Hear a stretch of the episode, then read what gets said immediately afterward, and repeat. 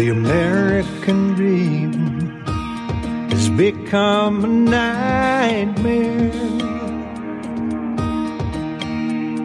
Signs of the time are on cardboard on corners in town. Like a cancer that's silently spreading, there's an unspoken fear. We're on our way down. We must take America back. Welcome, to Patriots and freedom fighters. I'm broadcasting from my home studio in downtown Belmont, Pennsylvania, worldwide as the National Intel Report on Republic Broadcasting Network, Liberty Lighthouse on Mojo 50 Radio, Patriot Nation Radio Network, and any place else you find or see the show. Also, live streaming to a brand new video platform tonight for the first time that's kick.com, K I C K.com. Another place to find this wonderful programming. Sit back, relax. We got two hours of common sense and constitutional discussion. I am your host, Peter Seraphine. And tonight, I'm going to start this first segment, this first half hour. I want to talk a little bit about this debt ceiling nonsense, mumbo jumbo, you know, yeah, that stuff. And then move on in the uh, second segment, the bottom of this first hour, we got Scott Thompson from Right to Bear Insurance going to join the show. We're going to talk about some two way Second Amendment gun rights stuff going on. And then uh, the top of the second hour, I've got about a 20 minute video of a doctor who was presenting at a committee for the third annual COVID committee for the EU Parliament in Brussels, Dr. David Martin, on May 3rd, 2023. So about a month ago. It's about a 20 minute speech, video, whatever. And it's something that I think everybody should hear. So I'm going to play the whole 20 minute thing in its entirety. And then uh, for that last half hour, I'm hoping that you've got a whole lot of comments, questions, comments, and concerns to be calling in and talking about that. Now, this is a live call in radio show. So if uh, you're not familiar, get a pen and paper ready. Write down this number 512 248 8252. You prefer the toll free version, it's 800 313 9443. That's how you call in, get on air. We also, you can join the program by commenting on the video streams on Facebook, YouTube, and Twitch. You comment there, shows up on my little computer screen, and I see it here. So that's another way to do it. Rumble is a great place to watch the video, but unfortunately, I don't see your comments, and I can't be switching back and forth from screen to screen all the time. So, yeah, if you want to comment, go to Twitch or Kick or Facebook, and you can comment, and I'll see them, and I can read them. Like uh, Jared James Law, who says he loves RBN, and Sarah Nichols, who has shared out the show on her social media accounts. And I greatly appreciate that, Sarah. Everybody, if you could do that, that that's one of the biggest things you can do to help those of us on the right side of the political aisle, where there, these these uh, you know algorithms don't help us be found. We don't show up in searches. If you if you like Google search Republic Broadcasting, you, it, it's probably like the third page of results before you actually get to RBN's website. I don't know that for sure, but I'm just saying that's kind of how it works. So the way we get around those algorithms is with your help. When you share out a link to your friends, your family, your social media accounts, and you let them know where we are. See, don't need Google's help if we all share to our friends. And Mr. Jared James Law says he is listening from Scotland. That is awesome. Love seeing people watching and listening from around the world. Scotland. That's awesome. So, like I said, live call in show 512 248 8252. Let's start out with this, uh, well, this debt ceiling nonsense that's been going on lately. You know, one, one of the old fashioned rule of thumb kind of things, one of those, you know, farmer's wisdom type phrases out there. If you find yourself in a hole, well, the first thing you got to do is stop digging. And as of yesterday, when I looked, our national debt was $31.83 trillion. I'm going to in usdebtclock.org right now and pull it up and see if it has changed too terribly much. And uh, no, it's about the same 31.83 so far. And I'm clicking the wrong button. All right, so um, $31.83 trillion as of yesterday, as of today. But, you know, the first 20, it was, it was 23 years. That's, that is a, a, a raise, a, an increase of 26 trillion dollars in 23 years. You get that? So from 1776 to the year 2000, 224 years, our national debt at the end of that 224 years was 5.7 trillion dollars 5.7 trillion. And here it is 23 years later and it's 31.83 trillion dollars 26 trillion dollars increased in 23 years. That's insane. And if we keep spending at this current rate again using usdebtclock.org as my source if we keep spending at this current rate in 4 years in 2027 our national debt will be 42.7 trillion dollars. 42.7 oh my god. This is a hole that we well we can't dig out of if we're going to keep spending. But what what happens when this you know the, the debt ceiling debate comes up and comes around and you know the two teams or two halves of the same team or whatever the the blue guys and the red guys the d's and the r's they sit down together and they hack out a deal. And they finagle and negotiate like they do for everything in washington d.c and they keep raising the limit. That is insane. So think about this in your own house right? So we're spending about 25% more money we being our federal government, the federal government of the United States of America is spending about 25% more money than they are bringing in in the forms of revenue and taxes every year. 25% more every year.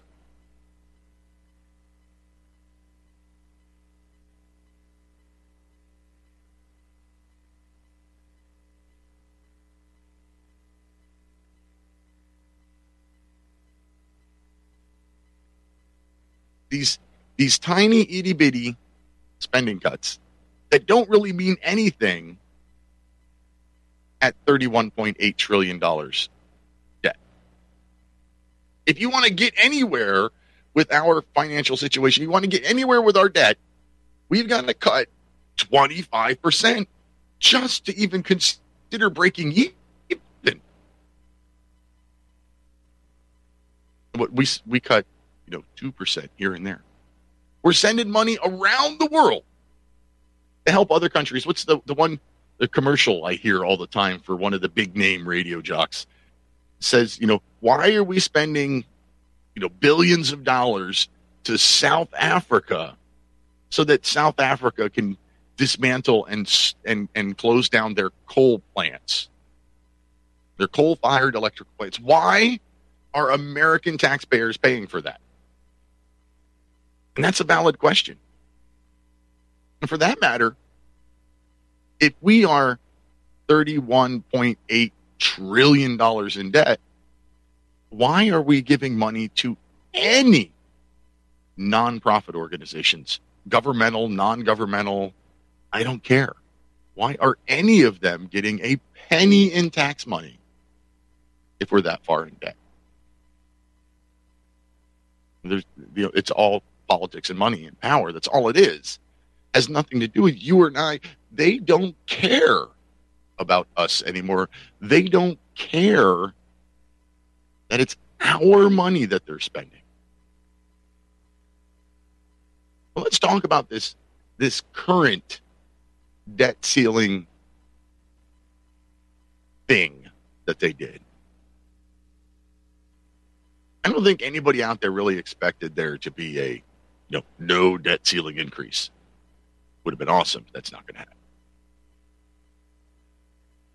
But what they did do scares the bejesus out of me. McCarthy and Biden's puppets sat in a room and basically erased the debt ceiling for two years. They didn't raise it. They didn't say, oh no, you can go up to $44 trillion. They erased it. There is no limit for the next two years. There is absolutely no limit on how much money our federal government can spend. That should scare the crap out of every man, woman, and child in this country. You know, the, the COVID thing came around and we forgot all about a whole bunch of laws and we just started spending like crazy. So our leaders in Washington, D.C. figured out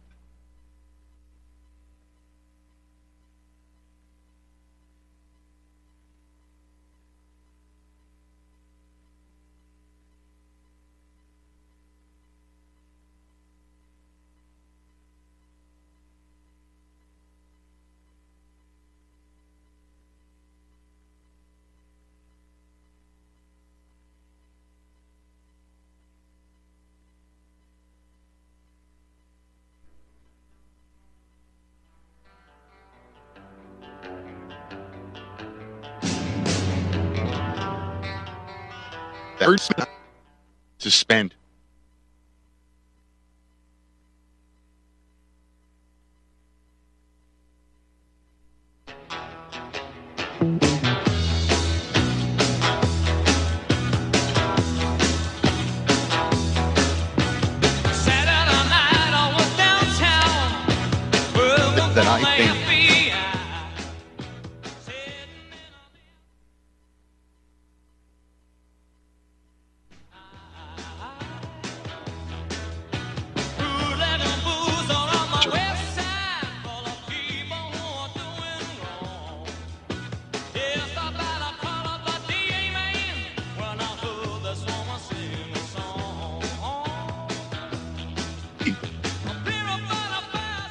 The limit, and now they're going to find an excuse to keep spending.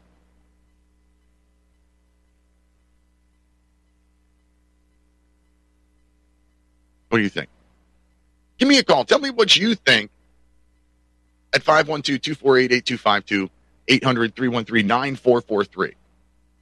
I mean, I'm not Nostradamus or anything, but that's my prediction.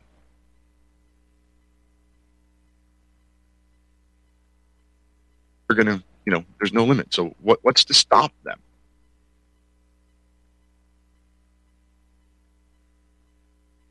Yeah. I think the whole debt ceiling thing is, is ridiculous. I think that should be up to we the people. I mean, clearly, we don't trust our folks in Washington, D.C. anymore. Every time there's a poll about whether or not there should be a balanced budget amendment, every time somebody does a poll like that, it comes back that 80 or more percent of voters say that the uh, we should have a, a, balanced budget amendment. So, what do you think the voters would do if if we were given this uh, debt limit stuff?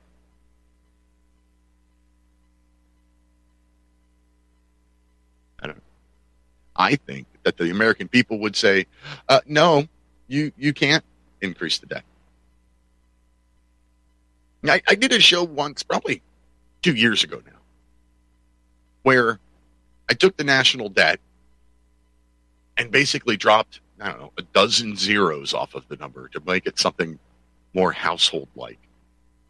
And then I went through how much we spend on different things and did the same thing. I dropped off X number of zeros. And the amount of money that we give to arts and humanities while we're $32 trillion in debt. It's ridiculous.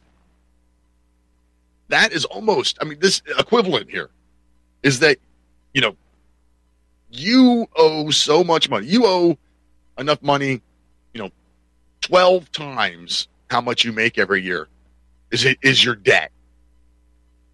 But yet you keep buying Picassos to hang up in your shack. That that's the level of stupidity that our federal government has when it comes to spending money. Let's uh, take a quick, short little sponsor break here. I'm proud to be partnering with Cedar Mill Fine Firearms. Cedar Mill Fine Firearms does some of the coolest firearms cases you'll find anywhere. Have you ever wanted to carry your AR 15 discreetly? How about a rifle case that looks like a guitar case until you open it up? Go to cedarmillfirearms.com and use the code LIGHTHOUSE the next time you're looking for a cleaning kit or a case to carry your firearms. That's cedarmillfirearms.com and use the code LIGHTHOUSE. And if you're looking for a Father's Day gift for me, I still have not bought, but still want one of those uh, rifle cases that looks like a guitar case. That's just cool. Not that I have really ever have a reason to carry a, uh, you know, carry my AR around town or anything like that. But if if I wanted to, that would be a cool way to do it. Uh, let's see here.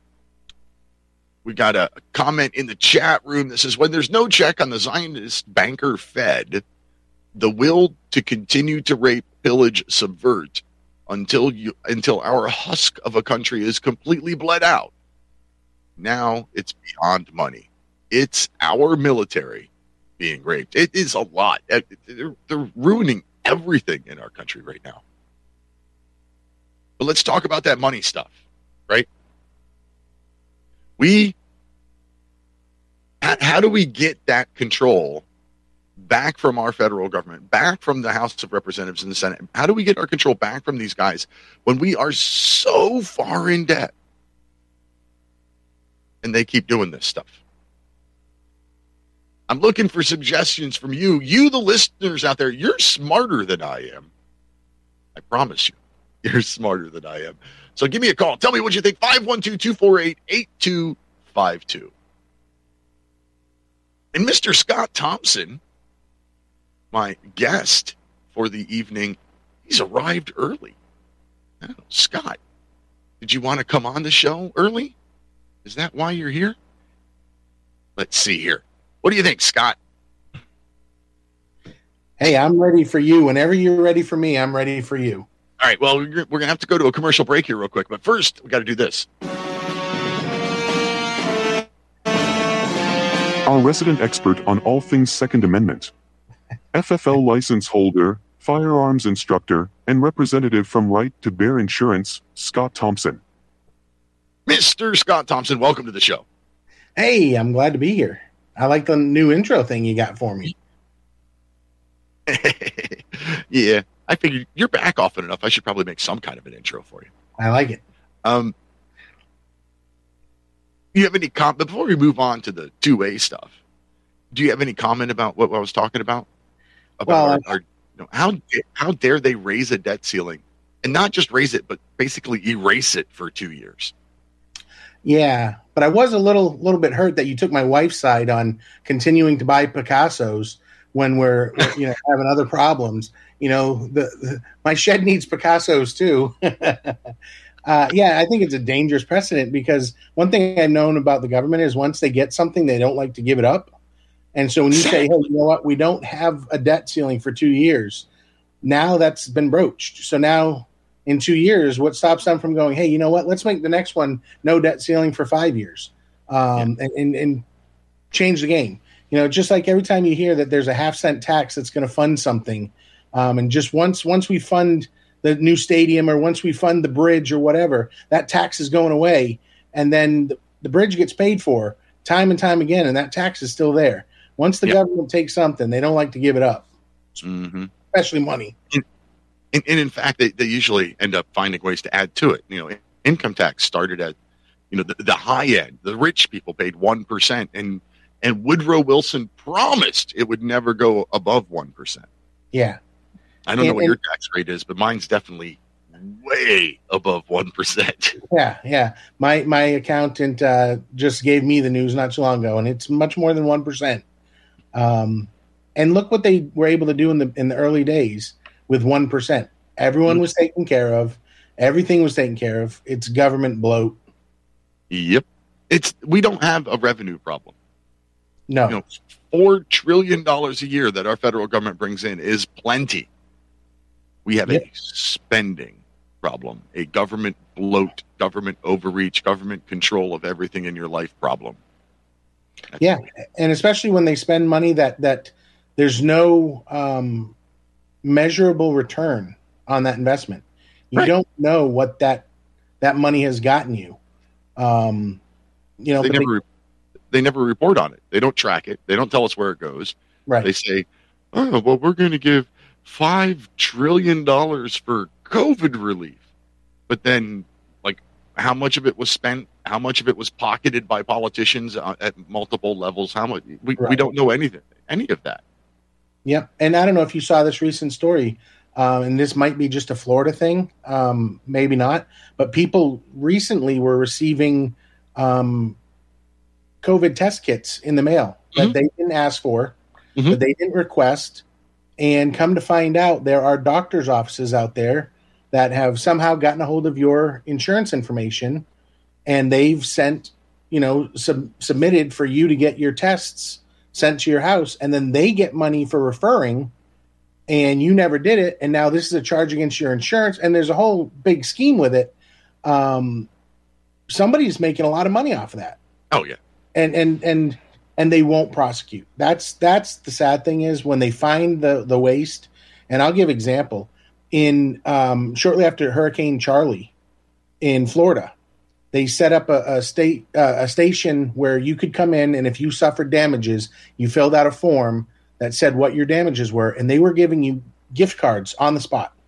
Um, and, and the gift cards were $500 and so all you had to do was say i live at this address and i suffered this damage and they would give you a gift card $500 they found out years later and why it took this long i don't know that a lot of the people not all some people legitimately were in need but a lot of the people that filled out those forms they filled out a form to an address that didn't never had a home on it. It was a vacant lot that they didn't own. Mhm. so there was fraud. So you know who the person is because you took their license. You know and and the decision was made well we're not going to prosecute them because it would be too many people to go after. It would cost more money to go after them than we would ever recover from them. So we'll just let it go. Well guess what's going to happen every time you have a, a national disaster? You- you've People- incentiv- incentivized bad behavior. 100% boy oh boy they love to do that these days. What's funny is, you know, I'm a mailman in my full time regular job, and and that actually happened. I remember delivering some, uh, you know, small package to to a customer, and they're like, "I didn't order anything. What's this?" And they rip it open, and it's COVID kits. I didn't order this crap. Where did this come from? yep And so, yeah, well, you just explained it. That's great. Yep, and and his doctor and I, I don't know the numbers. I'm, I, I'll always be honest. I don't know the numbers, but I've heard it's it's hundreds of dollars um, for every time a doctor could say that they um, because what they're doing too is they're saying, well, we suspected they had COVID because we had an in-office visit, so they get paid for that. They get paid to send out the the test kits, and it, it's it's probably several hundred dollars per person that they've sent that to do the math. You send it to 100 patients in your list, and at 200 bucks a pop, you just made $2,000. Right. Um, it's crazy. Hey, well, if you're really interested in this COVID stuff, you're going to have to stick around after your segment and listened to Dr. David Martin at the EU Parliament last month. It was freaking awesome. Three minute commercial break. Be right back on the other side with Scott Thompson right there.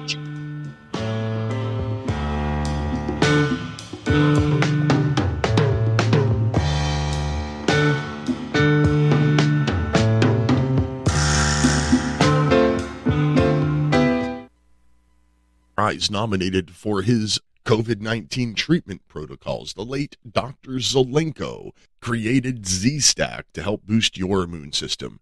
And when you order Z Stack, you're not only boosting your immune system, you're also supporting Freedom Fighters Foundation. So boost your immune system by going to zstacklife.com and use the code LIGHTHOUSE. Be healthier, support the Freedom Fighters Foundation. Use the code LIGHTHOUSE at zstacklife.com.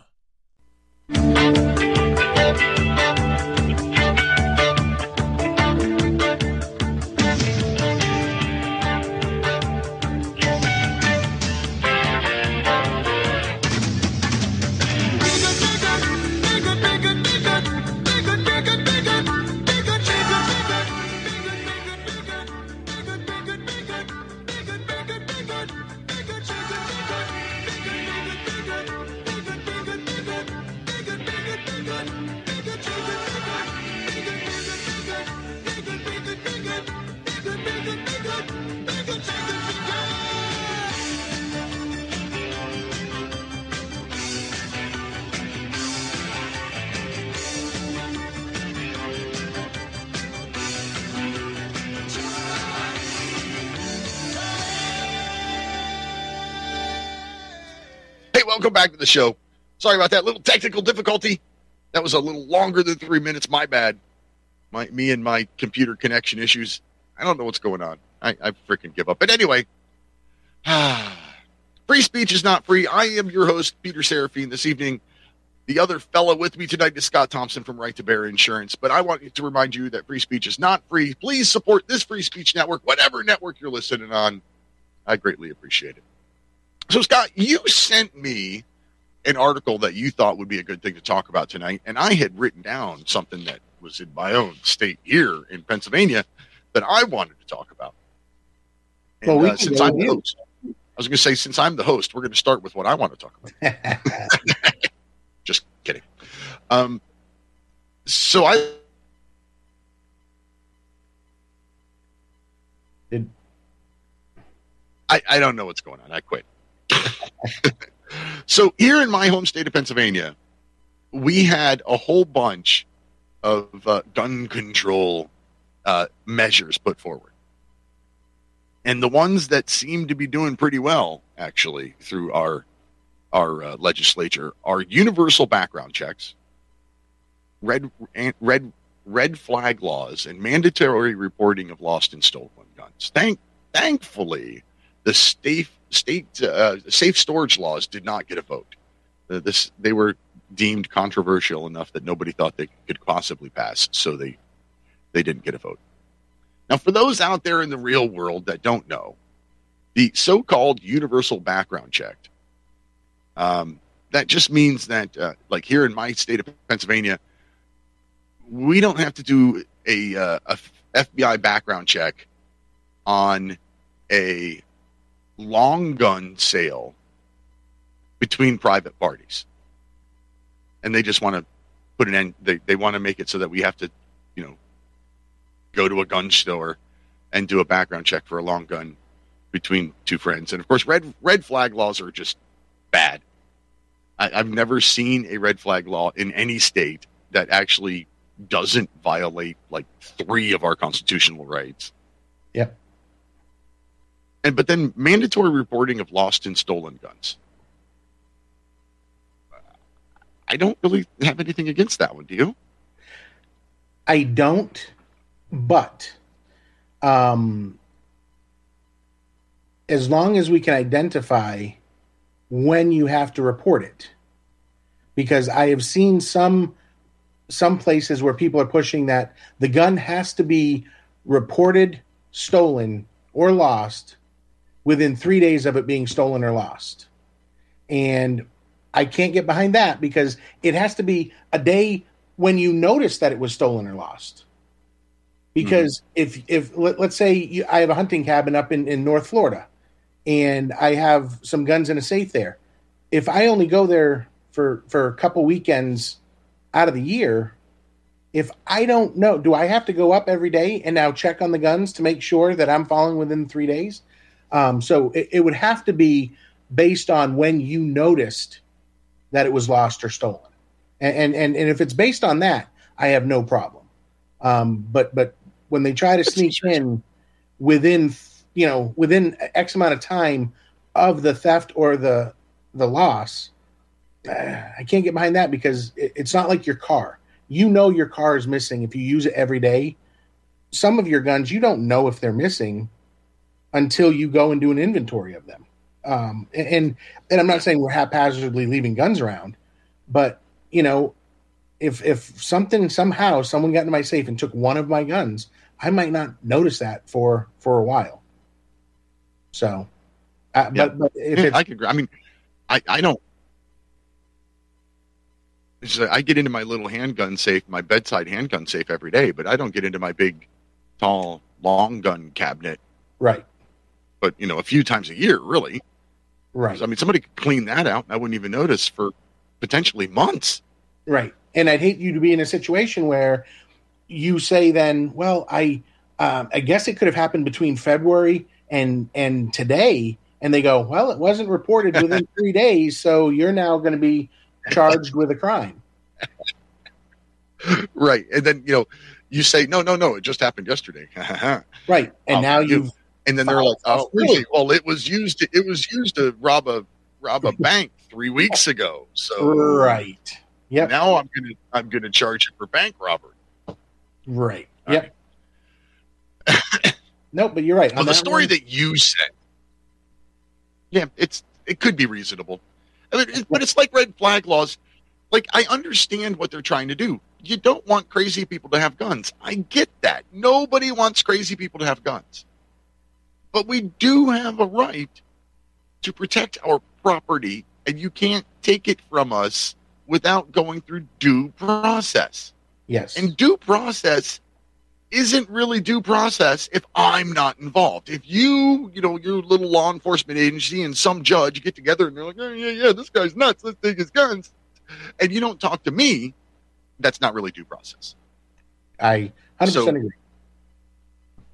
Maybe if somebody out there would write a red flag law where they, you know, come pick you up and you know, it's like, all right, we're going to have this emergency hearing. Go find them. And they Yep. pick you up and drag you into, into court and you're actually involved in the process. Maybe, depending on wording and language and how they, you know, plan to do it, I might be able to get behind that. But none of them are that way. All of the ones that exist today and all the ones that are being proposed today Yep. are here's an accusation and here's a judge that's going to make the decision. And I will say, You're not in- there. You're not. You're not there. Your attorney's not there. They don't even have a. Um, oh, what do they call that? Like like a guardian ad litem kind of Right. attorney who's just representing gun owners at large through Right. this process.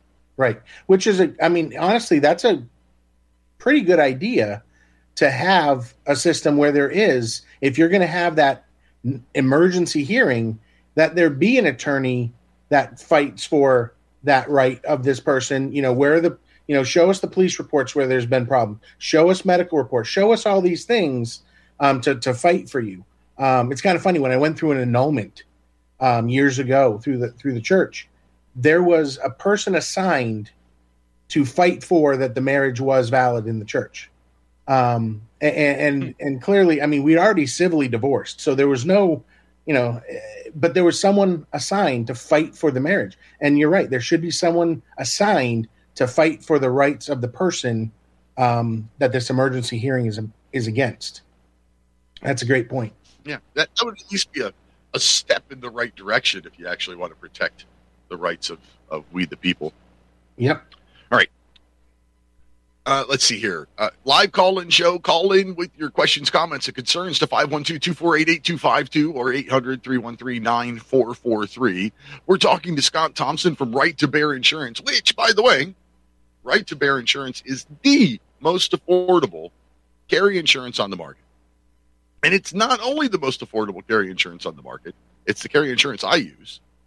And, uh, and I'll save you another 10% if you use code lighthouse at protectwithbear.com that's code lighthouse at protectwithbear.com to save 10% off the already low low price of as little as $11 a month You're listening to Liberty Lighthouse.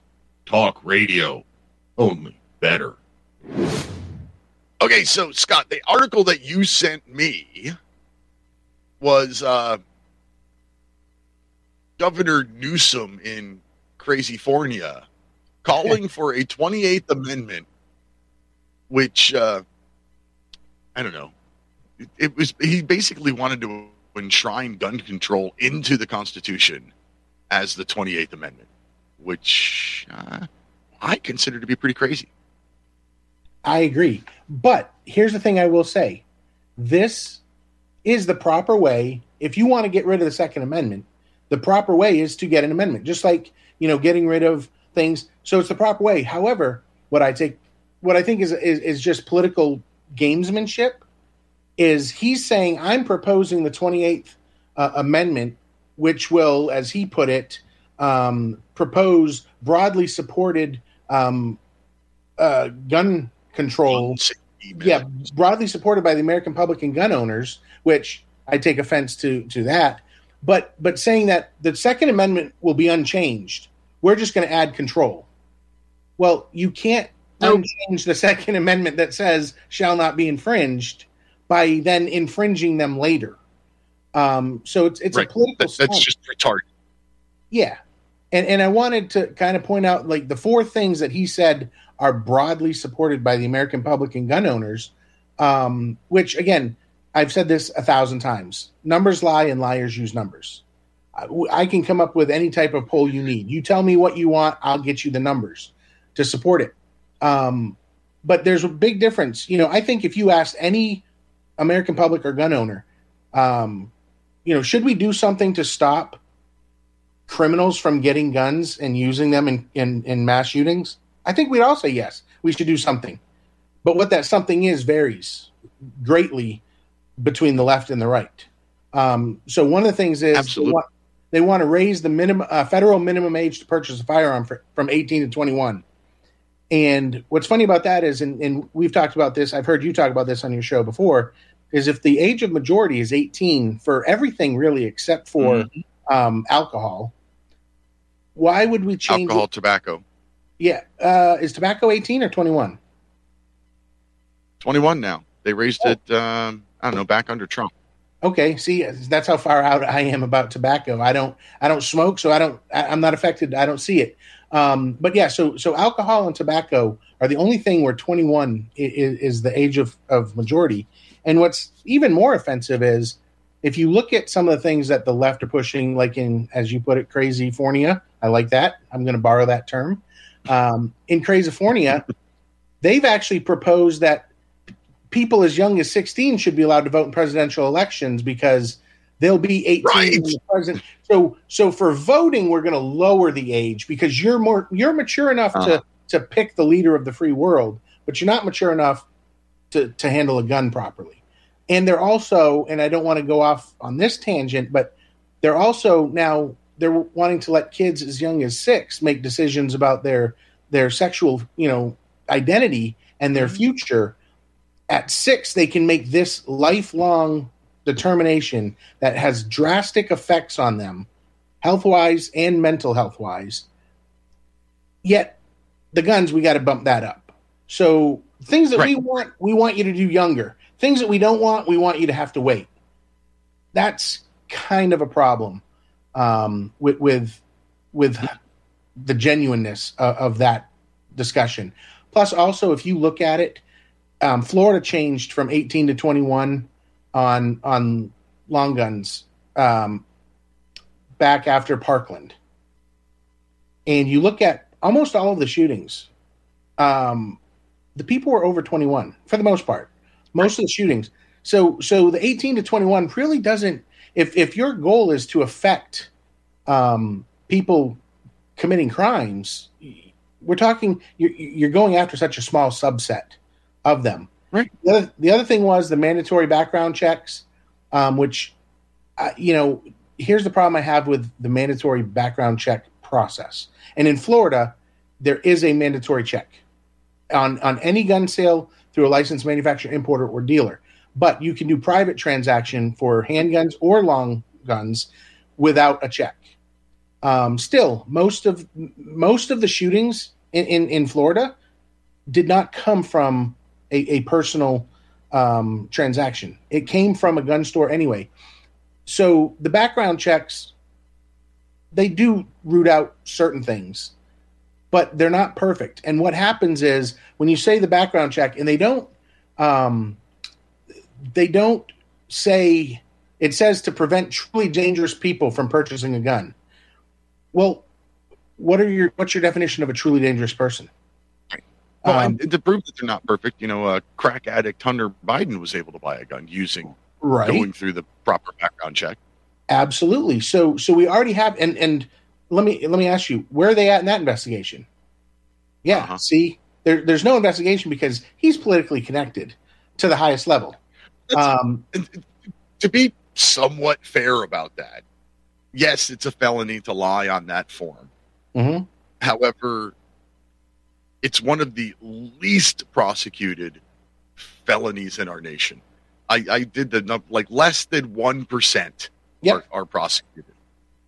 Yep. So this this goes to the hypocrisy, just like you were saying with the age thing. Oh, you could be six year olds and cut your junk off, and at sixteen we'll let you vote. But oh my God, you've got to be twenty one if you want to buy a gun, smoke, or drink Right. which is okay. So that's insane. Um, the other insane part about it, the hypocrisy. I forgot my train of thought. Where were we going? Hunter Biden. Hunter Biden and less No, enforcement. The the enforcement. Okay, so if I'm a gun control person and I think guns are bad, guns we need to get guns off the streets. We need to get guns out of the hands of bad people. Yep. Wouldn't the easiest thing to do to be to prosecute the two or three thousand times a year where people lie on that form? Of course. Why aren't we doing that? That doesn't require new laws. That doesn't require anything other than somebody pointing at, you know, whoever, what ATF and saying, do your job. Right. Well, and and also look at why are we not enforcing in some of these states somebody a criminal who is caught with a gun and they don't prosecute that crime. Every time you catch a criminal, a felon, someone who shouldn't have a gun, you catch them with a gun, charge them. But unfortunately, because of certain policies in place, you Mhm. get you get someone who has a gun who has even used a gun in a crime. Um, recently, there was, and, and I don't know enough information about this, but there was just, and I think it might have been in Crazy Fornia also. In fact, it was uh, a police officer went to a call and was immediately attacked by the suspect. Uh, it was domestic violence. He punched her in the face a couple times. They went to the ground. He took her gun, pointed it at her face, pulled the trigger, it jammed. And then he was able to rack the slide, and then it worked, and he shot at her a couple times and missed.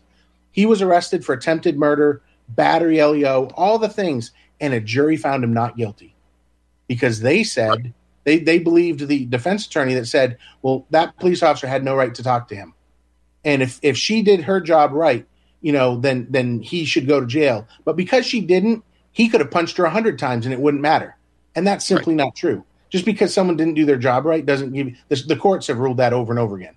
You don't have the right to attack them just because they they were wrong. Um, so it, it's we're going to a place where we're not enforcing the crimes that we should on the criminals, but we want to enforce them on the the, the gun owners who are law abiding citizens and who have never committed a crime. And that's a problem. and that's been our that that's the argument of the the gun enthusiast from the beginning is Yep. you know you pass the average gun enthusiast has their guns locked in a safe unless they're on their person they they're you know very safe with them they follow all the safety rules you know there's what is it estimated 300 million guns in this country in the hands of private citizens if the law abiding were a problem you'd know it Yeah, because there's a lot less people. 300 alive. million of them. Yeah. Right. Yeah. Um, yeah, and that's where it, it's ridiculous. Right. And So, but again, going back to the hypocrisy of it, you know, guns are bad. We need to take guns away. We're going to make it harder for you to buy an AR. We're going to do this. We're going to do that. But we're going to let these uh, these people caught with firearms. But we're going to we're we're just no cash bail for them. Yeah. And you know, these people that use firearms in crimes, well, we're going to get rid of minimum sentences for them. Yep. The hypocrisy of, of our politicians has no limits. I agree. I agree. And and when you look at um, you know one of the other things that the 28th amendment that he wants to a- a- apply for is instituting a reasonable waiting period for all gun purchases. Mhm. Which it's interesting that he says reasonable gun uh, waiting period. What's the number? Right. What, why not just say three days, five days, seven days, whatever it is? It's to leave it open for them to put, oh well, you passed this, and and now we're going to make it 21 days or or whatever the number is. Um, and the reality is that they Did they you ever hear the story of uh,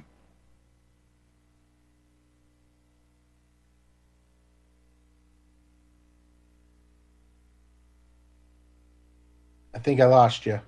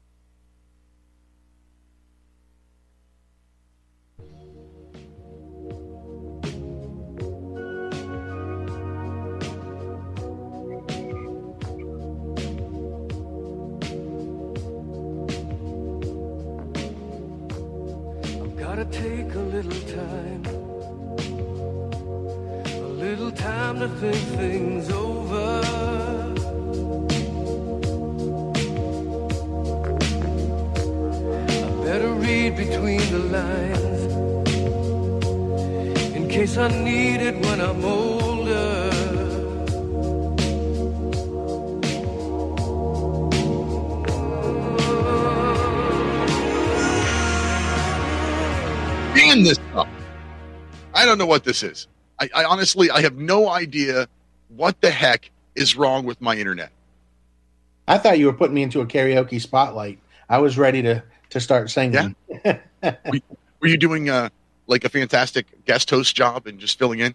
Anyway, what I was trying to say beforehand was, uh, did you ever hear the story about um, Charlton Heston during the LA riots when he's at home and the LA riots are going on and all of his Hollywood leftist buddies are all calling him saying, "Can I borrow a gun? I went to buy one, but they said I had to wait." And he's like, "Yep, you pushed for that crap. Remember? Good luck." No, but that is a great story, and that is true. Um, you know, be careful what you wish for. you know, and and everyone says they don't need a gun until they need a gun, right? Right? And and and, and I can tell you this: um, I'm going to be prepared, and you're going to be prepared, and there's there's millions of people like us. But some of these people who, when the time comes where they need a gun and they go buy it, they're not going to be prepared. They haven't trained with it. They don't know what it's like. They don't know how it acts. They don't know how to clear a jam. And that's the importance. And that's what the Second Amendment was about was giving everybody the right to have guns so that you could have your gun. You could train with your gun so that if if it ever came time to defend this country against a threat, foreign or domestic, that you knew how to do it. You were prepared. Um, I just imagine some of those Hollywood elites that were calling Charlton Heston, how they would react if they're sitting there on their couch in their mansion with a gun in their hand and someone broke in. Mhm. I, I'd question whether any of them could hit a target approaching them. I, I Right. bet you they wouldn't, um, and, and because they've never prepared and, and they've never trained. Um, and and the waiting period. One of the things that they've done in Florida is there is a mandatory three day wait if you don't have your concealed weapons and firearm license. So Nice. you do have a three day wait. Now, At least you got a way around it. what's that? At least you got a way around it. Yes, yes, and it's an easy way. It's not very hard. Um, so, but but there's there's a caveat to that, and people call it a loophole, but it's not a loophole. It's there by design, and the caveat says that the three day wait they have to give. There's three answers they can give you: denied, accepted, or um, a conditional release. So if you're denied, you don't get the gun. If you're approved or accepted, you get the gun. A conditional release says, hey, the three days is up. but we haven't been able to fully make a determination yet. So you can get the gun, but you can't transfer that gun. If we come back and say it's denied, then then you have to turn the gun back in. And and which is which is okay. It, it it's it's better than because what they started doing when Nikki Fried was the um, commissioner of agriculture, um, because in Florida the same agency that regulates your citrus fruit also regulates your gun because it just makes sense. Um, That's brilliant. so she started doing a thing where they were no no longer doing that conditional approval, and what they were doing is just saying, "Well, we just haven't had time to get to it yet.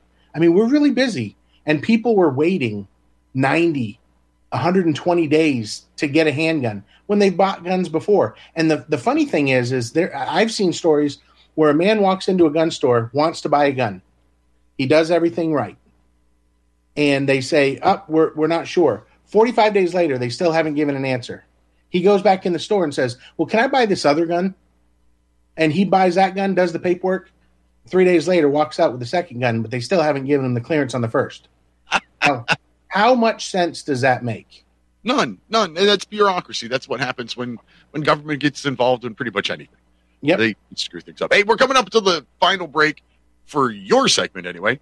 Um, a little warning to anybody out there: if you are watching on YouTube, I recommend that you go someplace else and watch. Twitch would be my my uh, my recommendation. Uh, we are going to go into the second hour with content that would probably get us kicked off of YouTube. So, um, so we're going to kill the YouTube feed to protect the RBN YouTube account. So, if you uh, check the the video, st- you check the chat stream. I'm sure that somebody has put in there. Get off of YouTube and search for Liberty Lighthouse or National Intel Report on Rumble, Twitch, uh, Kick is the new one, D Live, any of those other video platforms, but um, not YouTube. We're, we're going to drop YouTube soon. Real quick, Scott, where can they find you?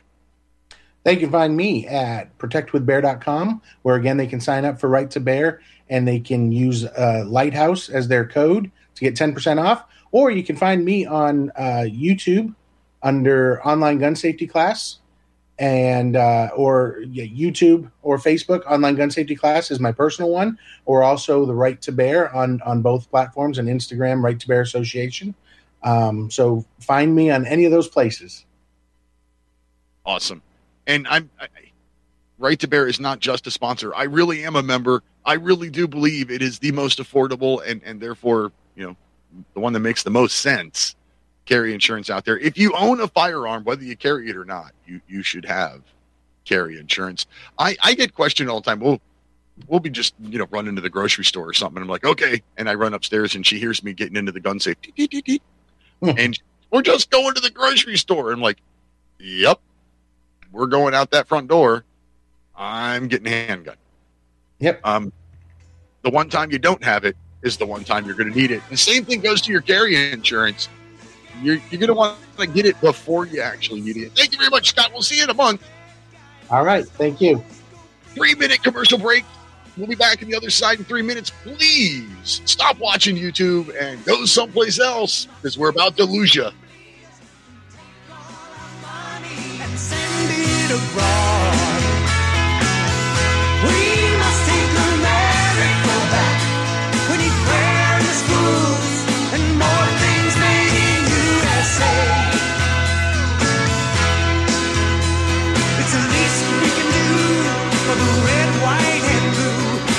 Must take America back. We must take America back.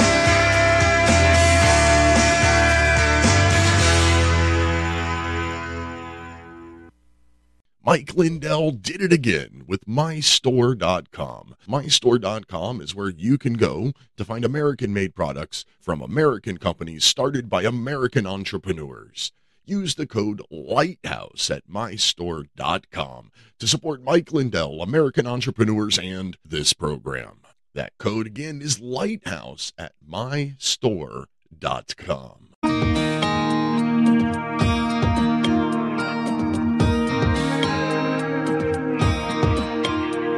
The American dream has become a nightmare.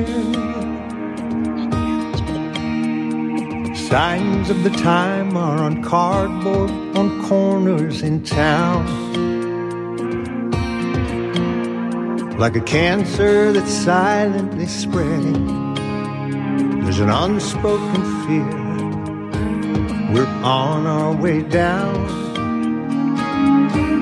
We must take America back. Main Street to Wall Street. Wall Street. Hey, welcome back to the top of the second hour of National Intel Report live on Republic Broadcasting Network, Liberty Lighthouse, anywhere else you hear or see the program.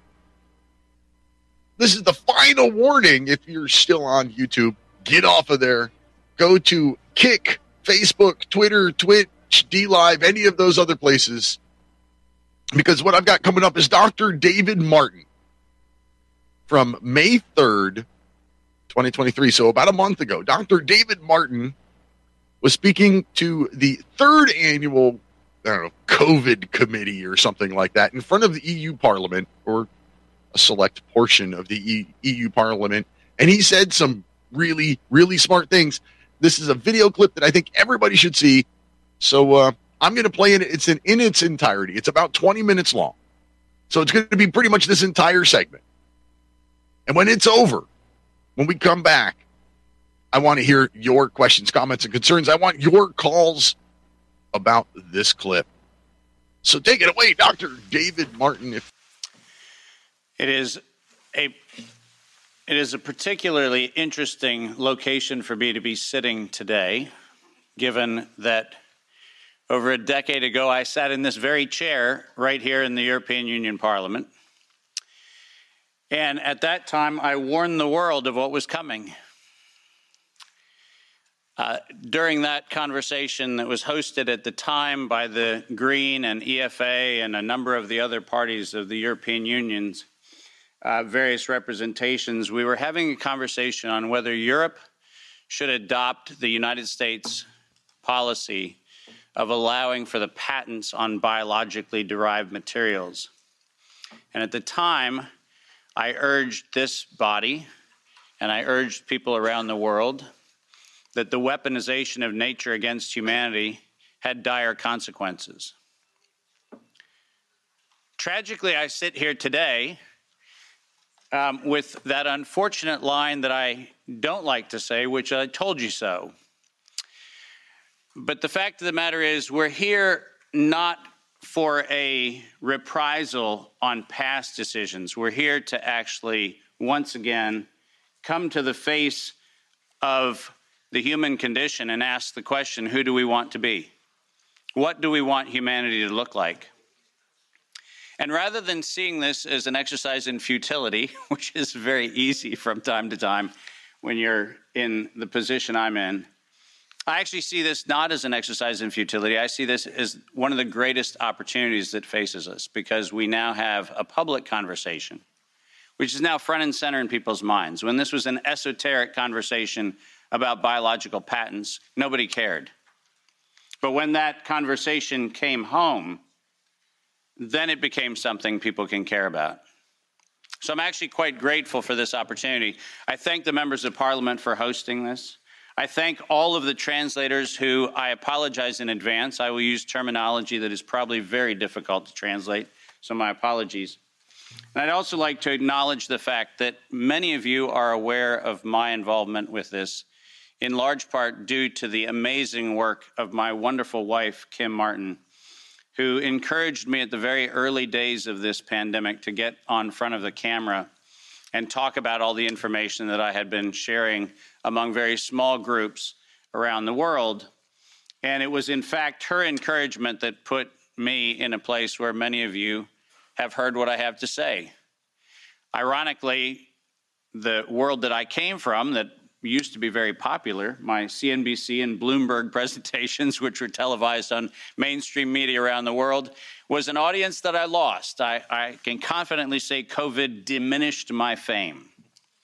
But I can also confidently say that I'd rather stand among the people with whom I'm standing today than any of the folks that were part of that previous world. So this is a much better place to be. My role today is to set the stage for this conversation in a historical context. because this did not come in the last three years. This did not come in the last five or six years. This actually is an ongoing question that probably began here in Europe in the early stages of the mid 1900s, but certainly by 1913, 1914, this conversation started right here in Central Europe. The pandemic that we alleged to have happened in the last few years also did not happen overnight. In fact, the very specific pandemic using coronavirus began in a very different time. And we'll try to advance the slides here with one of these things. Oh, there we go. Most of you don't know that coronavirus, as a model of a pathogen, was isolated in 1965. Coronavirus was identified in 1965 as one of the first infectious replicatable viral models that could be used to modify a series of other experiences of the human condition. It was isolated once upon a time associated with the common cold. But what's particularly interesting about its isolation in 1965 was that it was immediately identified as a pathogen that could be used and modified for a whole host of reasons. And you heard me correctly, that was 1965. And by the way, these slides are public domain. You're welcome to look at every single reference. Every comment that I made is based on published material. So do make sure that you look at those references.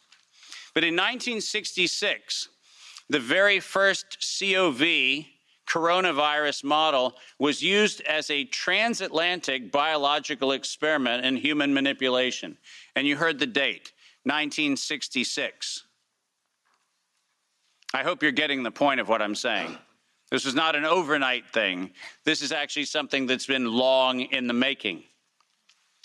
A year before I was born, we had the first transatlantic coronavirus data sharing experiment between the United States and the United Kingdom. And in 1967, the year I was born, we did the first human trials on inoculating people with modified coronavirus. Isn't that amazing? 56 years ago, the overnight success of a pathogen that's been 56 years in engineering. And I want that to chill with all of you. Where were we when we actually allowed, in violation of biological and chemical weapons treaties, where were we as a human civilization when we thought it was an acceptable thing to do to take a pathogen for the United States and infect the world with it? Where was that conversation? And what should have been that conversation in 1967? That conversation wasn't had. Ironically, the common cold was turned into a chimera in the 1970s. And in 1975, 1976, and 1977, we started figuring out how to modify coronavirus by putting it into different animals, pigs and dogs. And not surprisingly, by the time we got to 1990, we found out that coronavirus as a infectious agent was an industrial problem for two primary industries the industries of dogs and pigs. Dog breeders and pigs found that coronavirus created gastrointestinal problems, and that became the basis for Pfizer's first spike protein vaccine patent, filed, are you ready for this? In 1990. Did you hear what I just said? 1990. Operation Warp Speed? I'm sorry, Where's the warp and the speed? Pfizer, 1990, the very first spike protein vaccine for coronavirus. Isn't that fascinating? Isn't it fascinating that we were, we were told that, well, the spike protein is a new thing. We just found out that that's the problem. No. As a matter of fact, we didn't just find out it was not just now, now the problem. We found that out in 1990 and filed the first patents on vaccines in 1990 for the spike protein of coronavirus. And who would have thought? Pfizer. Clearly, the innocent organization that does nothing but promote human health. Clearly, Pfizer. The organization that has not bought the votes in this chamber and in every chamber of every government around the world. Not that Pfizer. Certainly, they wouldn't have had anything to do with this. But oh, yes, they did. And in 1990, they found out that there was a problem with vaccines. They didn't work. You know why they didn't work? It turns out that coronavirus is a very malleable model. It transforms and it changes and it mutates over time. As a matter of fact, every publication on vaccines for coronavirus from 1990 until 2018, every single publication concluded that coronavirus escapes the vaccine impulse because it modifies and mutates too quickly for vaccines to be effective. And since 1990 to 2018, that is the published science, ladies and gentlemen. That's following the science. Following the science is their own indictment of their own programs that said it doesn't work. and there are thousands of publications to that effect, not a few hundred, and not paid for by pharmaceutical companies. These are publications that are independent scientific research that shows unequivocally, including efforts of the chimera modifications made by Ralph Baric in the University of North Carolina, Chapel Hill. All of them show vaccines do not work on coronavirus. That's the science. And that science has never been disputed. But then we had an interesting development in 2002.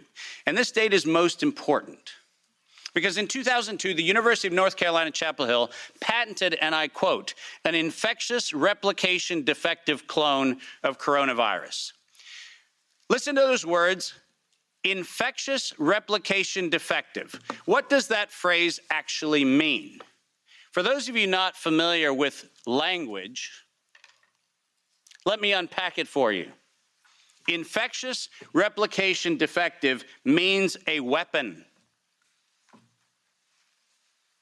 It means something meant to target an individual but not have collateral damage to other individuals. That's what infectious replication defective means. And that patent was filed in 2002 on work funded by NIAID's Anthony Fauci from 1999 to 2002. And that work, patented at the University of North Carolina, Chapel Hill, mysteriously preceded SARS 1.0 by a year. Dave, are you suggesting that SARS 1.0 wasn't from a wet market in Wuhan? Are you suggesting it might have come from a laboratory in the University of North Carolina, Chapel Hill? No, I'm not suggesting it. I'm telling you that's the facts. We engineered SARS.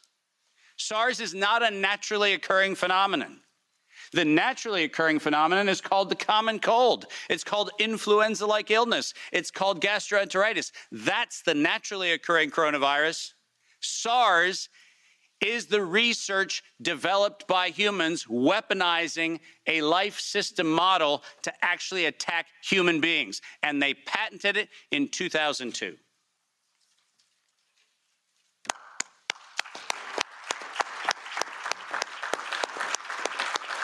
And in 2003, giant surprise, the CDC filed the patent on coronavirus isolated from humans in violation, once again, of biological and chemical weapons treaties and laws that we have in the United States. And I'm very, very precise on this. The United States likes to talk about its rights and everything else and the rule of law and all the nonsense that we like to talk about. But we don't ratify treaties about, I don't know, defending humans.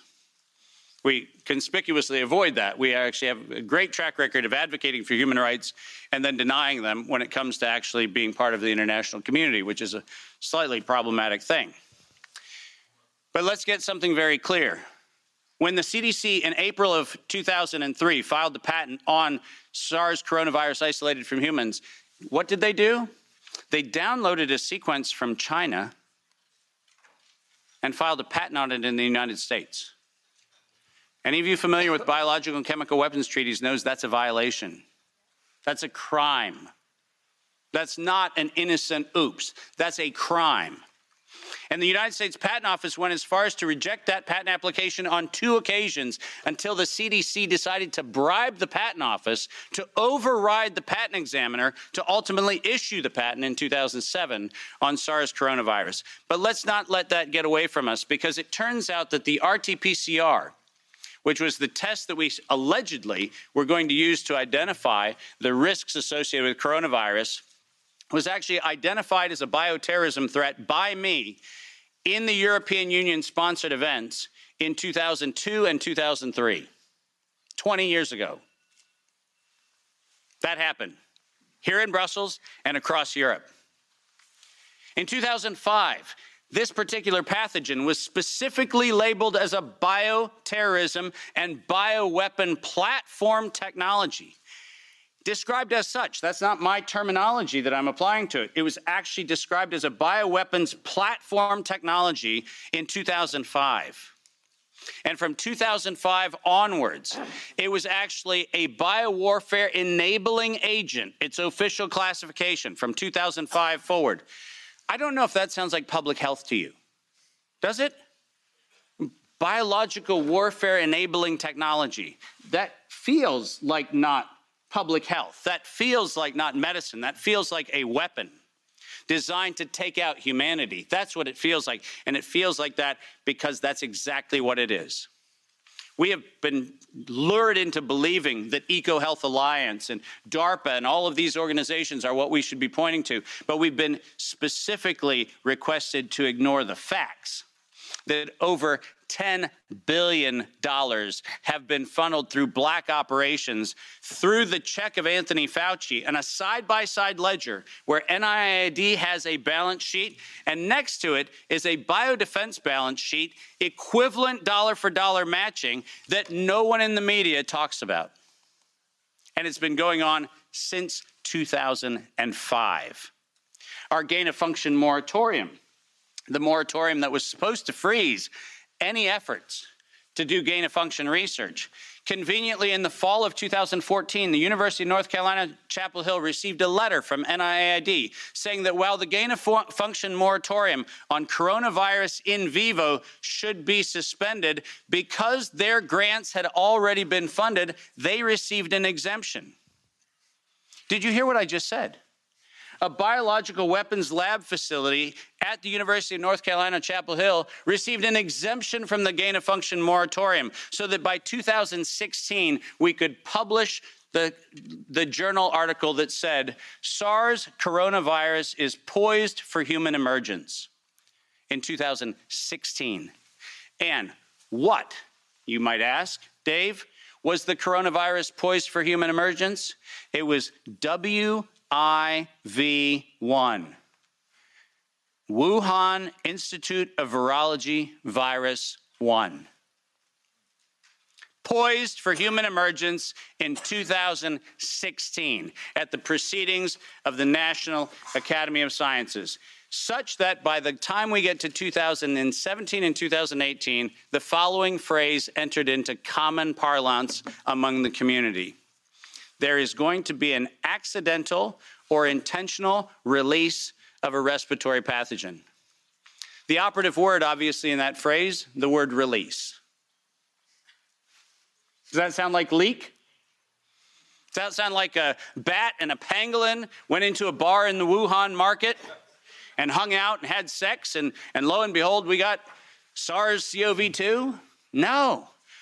Accidental or intentional release of a respiratory pathogen was the terminology used, and four times in April of 2019, seven months before the allegation of patient number one, four patent applications of Moderna were modified to include the term accidental or intentional release of a respiratory pathogen as the justification for making a vaccine for a thing that did not exist. Keep going. If you have not done so, please make sure that you make reference in every investigation to the premeditation nature of this, because it was in September of 2019 that the world was informed that we were going to have an accidental or intentional release of a respiratory pathogen so that by September 2020, there would be a worldwide acceptance of a universal vaccine template. That's their words, right in front of you on the screen. The intent was to get the world to accept a universal vaccine template, and the intent was to use coronavirus to get there. And the last slide. This isn't advancing, so if I could have somebody it. Let's, let's read this because we have to read this into the record everywhere I go. Until an infectious disease crisis is very real, present, and at the emergency threshold, it is often largely ignored. To sustain the funding base beyond the crisis, he said, we need to increase the public understanding for the need for medical countermeasures such as a pan influenza or pan coronavirus vaccine. A key driver is the media, and the economics will follow the hype. We need to use that hype to our advantage to get to the real issues. Investors will respond if they see profit at the end of the process. Sounds like public health? Sounds like the best of humanity? No, ladies and gentlemen, this was premeditated domestic terrorism stated at the proceedings of the National Academy of Sciences in 2015, published in front of them. This is an this is an act of biological and chemical warfare perpetrated on the human race, and it was admitted to in writing that this was a financial heist and a financial fraud.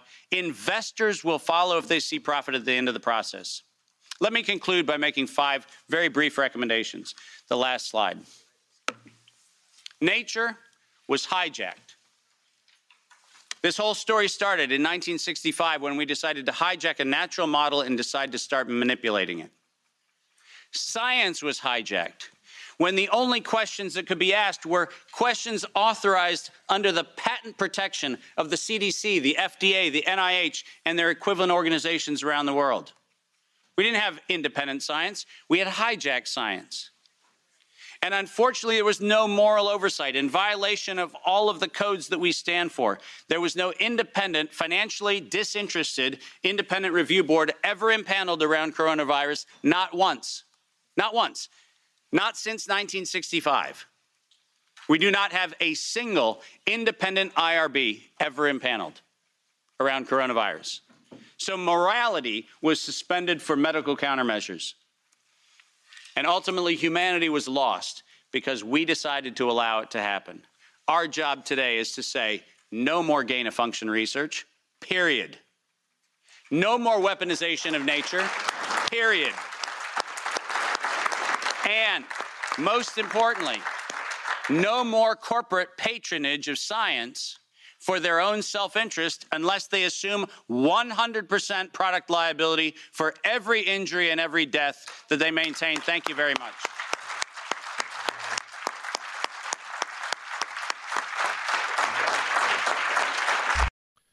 Okay, so during the live broadcast of this video, I had some horrible, horrible internet connection issues. Huge pauses and blank spots where my computer just kept freezing, technical difficulties that uh, went on and actually made it so that I could not fit that entire 20 minute video in this 25 minute segment. So I fixed that for this podcast version that's going to play on Mojo 50 and all that. But the fourth segment, the final half hour of the show, is going to start out by playing part of that video over again because that's what I had to do when it was live. I corrected it for you, the listener who's listening to the recorded, edited, cleaned up version after the fact. But I can't fix an entire segment in the fourth uh, the fourth portion, the last half hour of the show. I hope you enjoyed that video.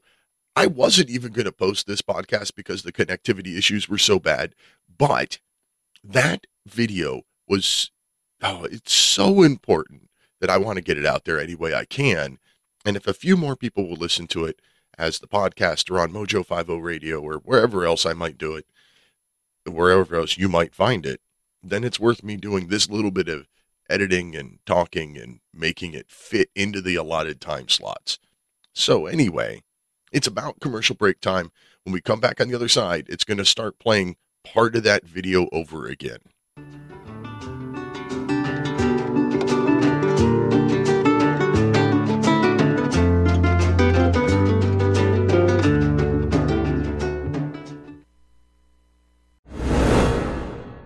I'm Peter Serafine, and So Simple Even a Politician Can Understand is my latest book. It is a book of simple ideas that would go a long way towards fixing some pretty big problems in our government. It is an easy to read short book that uses common sense, something seriously lacking in our government. Order your copy for less than $10 wherever books are sold or at liberty-lighthouse.com slash books. Soon you will be dancing face to face with the limits of ambition and the scars of the marketplace. Welcome to the land of blame and fears, where you will learn that packaging is all that heaven is. For uh, you know anybody who has anything to say about Dr. Martin, there, uh, the phone line 512-248-8252 or 800-343-9443. There's still quite a bit of that video left because of my te- technical glitches and everything. I'm going to continue to let it play, but if you've got a call, a question, a comment, or concerns, please call in. We can talk right over the doc if we have to. in 2003, 20 years ago. That happened here in Brussels and across Europe. Are not a naturally occurring phenomenon. The naturally occurring phenomenon is called the common cold. It's called influenza chamber of every government around the world. Not that Pfizer. Certainly, they wouldn't have had anything to do with this. Jerry in Chicago, line one. Welcome to the show. Hey, it was breaking up quite a bit. Uh, can you give me where I can hear this guy's entire epilogue of what he's talking Well, about? I found it on Rumble, and all you have to do is search for Dr. Hello? Ooh, man. You're breaking up too. You're in and out. Uh, Doctor Who. And I might be the only guy on air. I'd sing, but I have a terrible singing voice. We, we got you there, Jerry. Uh, I think it's, doc, it's well, it's Dr. David Martin. I, Dr. David Martin. Okay, thank you very much. Let's see if we can get Peter back. Oh. Sorry, he's having such a hard time today, everybody. Is it? You know what? And, Uh, uh, yesterday was a bad day around here in Illinois with the internet because I had to go renew my driver's license, and I, oh, I, I wouldn't wish this on my worst enemy. Hey, so There with he me, I really think it's my own computer. I don't think it's the internet. I could be wrong. I, I've done everything I could think of. But anyway, search for Dr. David Martin, May 3, 2023. I found it um, I found it in several places, but there's a specific Rumble video that has the slideshow that the doctor refers to in it. And it's it's got the doctor, you know, kind of small off to one side and the slideshow nice and big. So it's giving like a lot of the source data in the slides, like where he's quoting from. Well, because this amazed me when when he started off with they started looking into this in 1965. I was five years old. Mm-hmm. I was you know minus seven. Uh, well, I'll tell you what. Uh, when this came out, um, the, the coronavirus and how bad it was going to be and everything else, I, I knew it was a lie.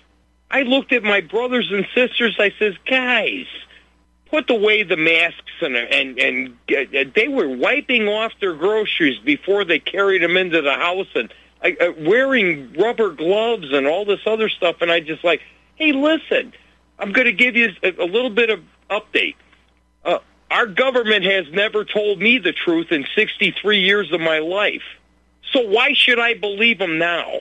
Right? It, it's as simple as that. They they've lied, lied, and lied again. And every time you corner them, they lie or, or nothing happens. You, you know, so oh man. But hey, I'm glad you had this guy on, and thank you very much for this information. And you have yourself a great show and a great weekend. Yeah. Well, hopefully the rest of the show goes a little smoother than the previous show. I turned my camera off, which seems to have helped a lot. So yeah, uh, Dr. David Martin, May 3, 2023. He's speaking to the third annual committee on coronavirus or something like that, put forth by uh, by the EU Parliament in Brussels. Anyway, let's continue with the doc. In 2005, this particular pathogen was specifically labeled as a bio or maybe not. terrorism and bioweapon platform technology. Described as such. That's not my terminology that I'm applying to it. It was actually described as a bioweapons platform technology in 2005. And from 2005 onwards, Man, this is so bad. I don't. it was I can even actually a biowarfare enabling I don't get it. My computer agent. sucks. Its official classification from 2005 forward. I don't know if that sounds like public health to you. Does it? Biological warfare enabling technology. That feels like not public health. That feels like not medicine. That feels like a weapon designed. Oh, come on. You've got to be kidding me. I don't know. It looks like I'm going to have to buy a new computer before next week's show because this just isn't going to be, this is unacceptable. This is the most pathetic and unprofessional show I've ever done, including my very first show, which was just a lousy podcast of me sitting in my basement before I even bought any fancy equipment. This is trying to take out Sorry. humanity. That's what it feels like. And it feels like that because that's exactly what it is. We have been Hey, Sarah in Oregon, welcome to the show. Hi. Remember, free speech isn't free. So, share your sh- share whatever podcast you love to listen to on any of the free speech networks. Share it out, rate, review, rinse and repeat. we love that. That's how you. That's how you get past all of the uh, the the uh, YouTube censor Nazis and Google censor Nazis and all that kind of stuff. We need your help. Help spread the word. Greatly appreciate it. Pat in Fort Worth, line one. Pat, I haven't heard from you in quite a while. I thought maybe I upset you. Hi, hi, Peter. Uh, I'm glad to hear this being told because my first thought when I heard of this was, uh, yeah, I believe uh, University of North Carolina in Chapel Hill was involved because uh, they had a school for embalmers, and I called it the embalmer uh, uh, get uh, job thing. Uh-huh. Now they have schools all over the country for embalmers. Yeah. Well, I'm surprised that this video hasn't been all over RBN by now. Like I, I thought for sure that I'd be playing this. I, I, I thought uh, thought for sure I'd be playing this, and Mike would be like, "Oh no, not again." Well, I think it has, but you know, everybody's so full of uh, information anymore. They have to almost hear something two or three times before it sinks in. Yeah. And Well, you know, I, I, I, I was the only one that ever said anything about Chapel Hill, North Carolina. But you know what? That's what it looks like. It those embalmers, those uh, uh, how, uh, those uh, whatever you call them, they used to sit there and rock on the on the front of the hospitals waiting for somebody to die. Now they have more work than they can keep up with. yeah. Unfortunately, that's true. Well, it's the truth. I, I watched it myself. They usually had a, a funeral home right close to the hospital. They had nothing to do but rock on the porch and look and hope. I'm sorry. okay, I'll let you It's go. nice. It's nice to hear from you again. It's been a while since you called in on my show. I thought maybe I oh. upset you. Nobody, you know, when you got a good show, nobody wants to uh, interrupt it. Is that and what I'm, it is? I'm doing that right now, but I'll let you go. That's you know, it's just my opinion, you know. All right, thanks. Bye. Greatly appreciate it. Thank you very much, Pat. lured into believing that EcoHealth Alliance and DARPA and all of these organizations are what we should be pointing to. But we've been specifically. Re- Oh my God. All right. So apparently I'm going to have to buy a new computer. So if you want to help me out, I'd greatly appreciate that. Go to liberty-lighthouse.com. You can hit the donate button. You can buy something from the shop. I got a new t-shirt that I, re- I really like. It says, I'm on a government watch list. requested to ignore the facts that over And then, of course, there's the uh, bumper stickers that say "Working like crazy to support the lazy." T-shirts, shot glasses, rocks glasses. Have a have a cocktail with me while we do the show. Coffee mugs, all that kind of stuff. There's tons of merchandise. Please, liberty-lighthouse.com and help me out so that I can afford to buy the new computer that I apparently need to have by next week because this is just a pathetic broadcast, and uh, I wouldn't want to do this again. Anyway, any other questions, comments, or concerns? Feel free to call in 512 248 8252 800 913 9443. Uh, hey, Mike, says he can play it. ten billion dollars have been funneled through black operations through the check of Anthony Fauci and a side by side ledger where NIAID has a balance sheet and next to it is a biodefense balance sheet equivalent dollar for dollar matching that no one in the media talks about. And it's been going on since 2005. Our gain of function moratorium, the moratorium that was supposed to freeze any efforts to do gain of function research, conveniently in the fall Wow. This is terrible. I of uh, 2014, the University of North Carolina, Chapel Hill received a letter from NIAID saying got Mike, the producer, looking to see if he can play the play it from his side. If we can get the timestamps. that while the lined up. gain of fu- function moratorium, gain of function moratorium, the moratorium that was supposed to freeze any efforts to do gain of function research. Conveniently, in the fall of 2014, the University of North Carolina, Chapel Hill received a letter from NIAID saying that while the gain of function moratorium on coronavirus in vivo should be suspended, because their grants had already been funded, they received an exemption. Did you hear what I just said? A biological weapons lab facility at the University of North Carolina, Chapel Hill, received an exemption from the gain of function moratorium so that by 2016 we could publish the, the journal article that said SARS coronavirus is poised Poised to make me crazy. this is my worst show ever. for human emergence in 2016. I don't. I don't even. There aren't even more processes that I can kill to try to make this And thing faster. what you might ask? It's terrible. Ask Dave, was the coronavirus poised for human emergence? It was WIV1. Wuhan Institute Institute of Virology one. Institute of Virology Virus 1. Poised for human emergence in 2016 at the proceedings of the National Sciences, such that by the time we get to 2017 and 2018, the following phrase entered into common parlance among the community.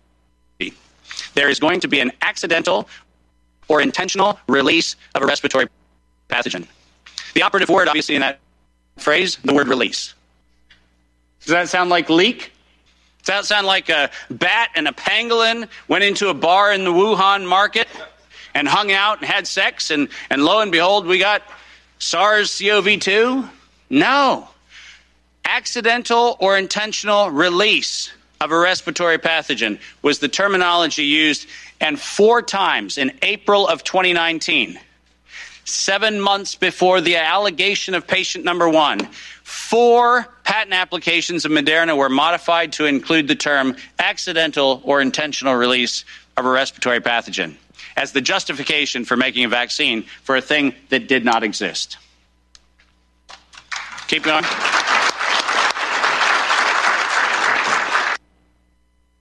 If you have not done so, please make sure that you make reference in every investigation, premeditation nature of this, because it was in September of 2019 that the world was informed that we were going to have an accidental or intentional release of a respiratory pathogen so that by September 2020, there would be a worldwide acceptance of a universal vaccine template. That's their words, right in front of you on the screen. The intent was to get the world to accept a universal vaccine template, and the intent was to use coronavirus to get there. And the last slide. This isn't advancing, so if I could have somebody do it. Let's, let's read this because we have to read this into the record everywhere I go. Until an infectious disease crisis is very real, present, and at the emergency threshold that is often largely ignored.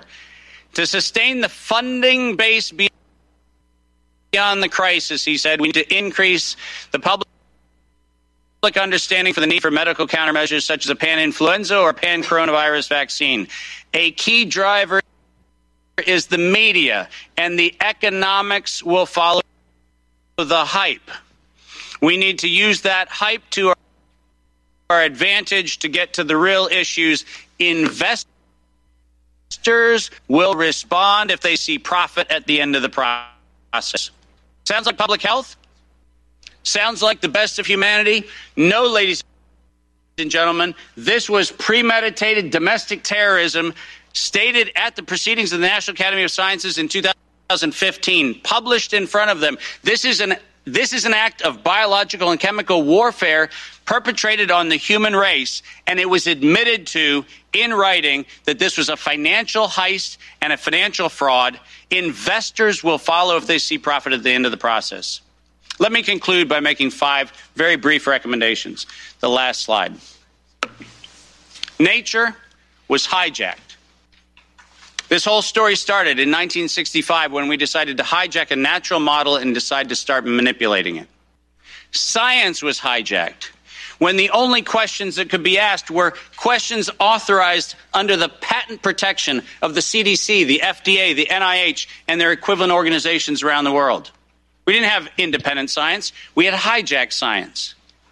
And unfortunately, there was no moral oversight in violation of all of the codes that we stand for. There was no independent, financially disinterested, independent review board ever impaneled around coronavirus, not once. Not once. Not since 1965.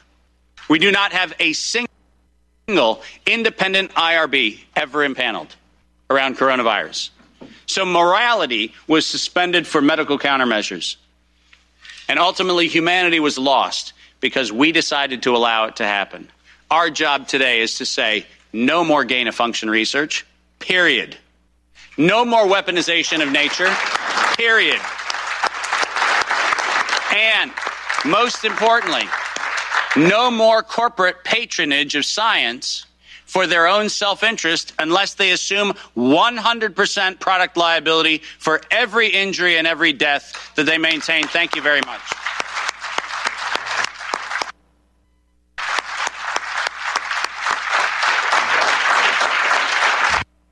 Okay, there it is. Dr. David Martin from, uh, oh, I forgot now. Dr. David Martin from May 3rd, 2023, at the EU third annual COVID coronavirus summit thing. this has been the, um, well, the most stressful and annoying and pathetic, unprofessional show I've ever done. I'm very, very sorry about that. I, I, I don't know how to fix it. I'm not that guy. Apparently, my computer is a piece of crap. Worked fine for a while. Started doing video live streams. Worked fine for a while. Then it starts to go bad. Anyway, we've got, uh, I don't know, seven minutes left in the show. Seven minutes I'd like to give to you, the callers, the listeners, the viewers. 512 248 8252 800 313 9443. Dr. David Martin there. To be honest, I don't know how he's still alive. He's saying all of the things that we all have known, all the things that got us shut down, got me removed from YouTube, things that got doctors ostracized out of the professions. He's saying things that, well, like I said, I don't know how why he's still alive. I don't know how that's possible. I don't think he will be for long. I'm not, I don't know. Maybe this video's gotten enough views that he's safe now. Like it'd be too obvious if he were to just disappear. Maybe. This is a month old. And we it should be screamed from the rooftops. It should be published everywhere. But if you search Dr. David Martin's name, you'll find tons of articles trying to discredit him. As a matter of fact, that, that was the first thing I found. See, so I, I saw this video, or actually, I, somebody comment said, you know, look up this guy. When I searched for it, one of the first things I came across was like, you know, who is this guy? Who is Dr. David Martin? Eh, well, he's written a few self help books and this and that. And they, they then they trying to distribute, dis, uh, I don't know, distribute the forum where he was speaking. Well, it was a, It's a committee known for allowing right wing conspiracy theorists to have a voice. Hmm. Funny. How, everything he said either made perfect logical sense or he had the facts, he had the data, he had the you know, the, the patents, he had the dates, the times, he knew what was on. Why I like that video so much, and I, I do recommend that you go out and you find it, and and it's on the RBN website, it's on Rumble, it's a whole lot of places. You watch the whole thing without the glitches and pauses and crap that I that my computer did. Just watch the whole thing. It's he speaks for about 21 minutes, Dr. David Martin which is why I thought I'd be able to play it in one segment of the show. But because of my technical difficulties, it took almost two whole segments. Watch him. He's worth it's worth a listen. He's one of the, the best I've seen of taking all of this COVID conspiracy stuff and putting it all together in one relatively short presentation, going back all the way to 1965 and showing the progression. He knew it was happening. He warned about it ahead of time anyway uh, sponsor for this this uh, segment was supposed to be Romika Designs.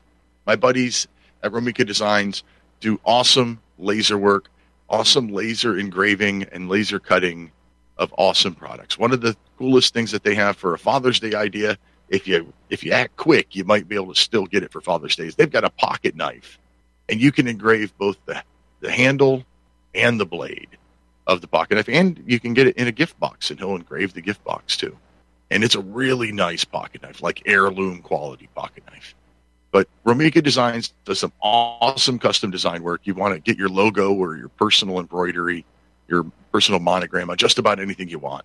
Go to romikadesigns.com, R O M I K A designs.com. Use code Lighthouse. I'll save you a few dollars and you'll help me out. And I greatly appreciate that. And like I said, awesome Father's Day gifts. One of his best selling things for Father's Day was a hammer with you know funny phrases on engraved on them. Things like you know thanks for for nailing mom for for Father's Day gift. I thought that was pretty funny. Anyway, that's the final final sponsor of this year final segment, and uh, Dr. David Martin. Highly recommend. Look up that video when you find it. Share it out to everybody you know that video it's a month old and i don't generally like to play news stuff that's a month old but it, it didn't get the traction that i thought it should. I haven't seen it everywhere like i thought we should see it. So i wanted to play it in its entirety. Sorry about my technical difficulties that made it far less more interesting. Um, find it share it send it to everybody. It is worth the share. And let's see. republicbroadcasting.org and uh, they're going to repost the video there. So let's see here mike says he's reposted it. So it's the latest post in video and news section on the republic republic broadcasting website republic broadcasting uh, republicbroadcasting.org so it's the latest post in the video and news section. So if you could share it from there, that would be super fantastic too. And, and Mike, I hope you got the one from Rumble with the slideshow because it, it, it loses a lot if it doesn't have this line show that goes along with his speech. That that I had to find that one in particular before I put it out here for you all. anyway, I'd like to say that tonight has been fun, but uh, it hasn't. And I don't know if you give me another chance, I'd like to come back next week and try to be better. Let's see, what do I got going on next week? Who who's our lucky guest next week? Would be uh, Colonel Mike Ford from oh, what's the name? Uh, American Free News Network, and Corey Haig from Liberty Uncensored Newspaper. So two news guys are our guests next week on the fifteenth, Thursday, the fifteenth of July, which will be just a couple of days after Flag Day. Actually, the day after Flag Day. And don't forget, I, I, I post speeches for all the patriotic holidays, including Flag Day. So I will be posting a short Flag Day speech that you'll be able to find at liberty-lighthouse.com. And share that out to your friends and family to remind them, you know, we do have things to be proud of in this country. We might not be perfect, but we are, well, the probably the most perfect country out there. If you're listening live on Republic Broadcasting Network, thank you for listening and stay tuned for Edge of Darkness with Jeffrey Bennett. I want to thanks to Scott, our guest this evening. Thank you, Mike, the producer of the show. Couldn't do the show without you. And most of all, thank you, the listeners and callers. You're why we do this show. And until next week, protect your liberties. Once they're gone, there's no getting them back. God bless America. It's the least we can do for the red, white, and blue. We must take America back. We must take America